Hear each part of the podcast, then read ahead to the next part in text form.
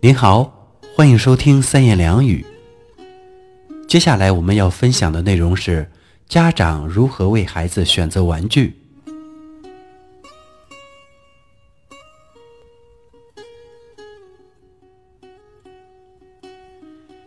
现在商场的儿童专柜可谓是玩具的海洋，并且常常用鲜艳的色彩和声光电刺激吸引着孩子们的注意力，使得孩子们见了什么都新鲜，什么都想买。家长进去之后不知所措，无法挑选。家长如何用合理的价钱为孩子买到有价值的玩具呢？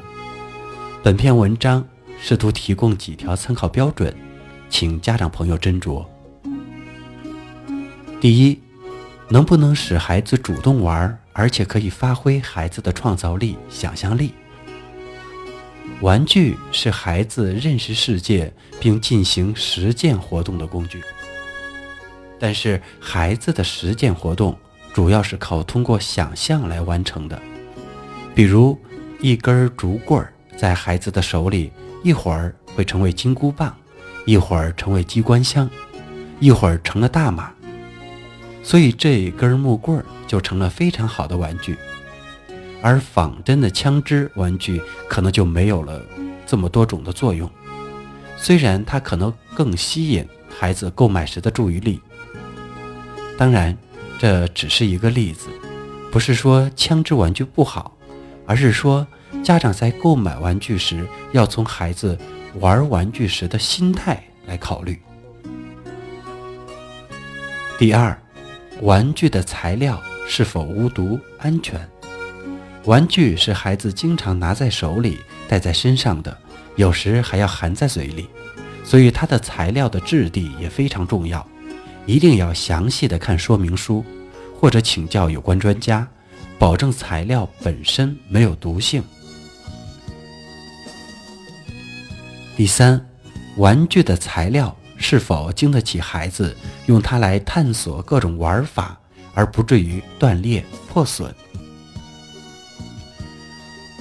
孩子拿到玩具后是要对他反复动作的，可能会摔、踢、撕、拆、撞、打等等，所以一定要保证玩具的质地性能，不至于马上破裂，或者破裂后不至于出现尖锐的棱角，以割伤或扎伤孩子。第四，大人能否看到玩具对孩子的潜在意义？这种意义与孩子的能力、经验与兴趣是否符合？玩具本身体现了一种什么目的？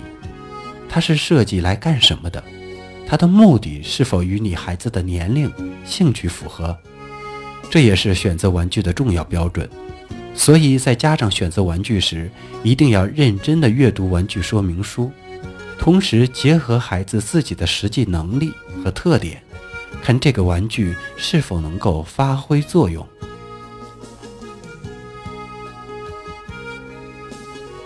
五，玩具的价格与使用期限是否匹配？玩具也是一个商品，所以它的价格、性能比是否合理，这也是一个问题。家长在为孩子选择玩具时，也不可出手太大方，无谓地增加家庭开支。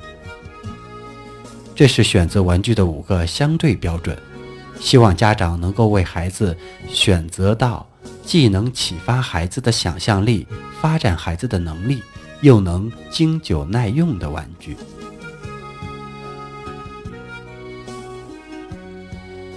好，再次感谢您的收听。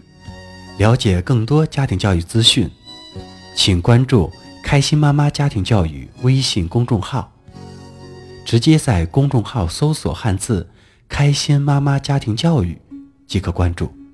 我们下期再会。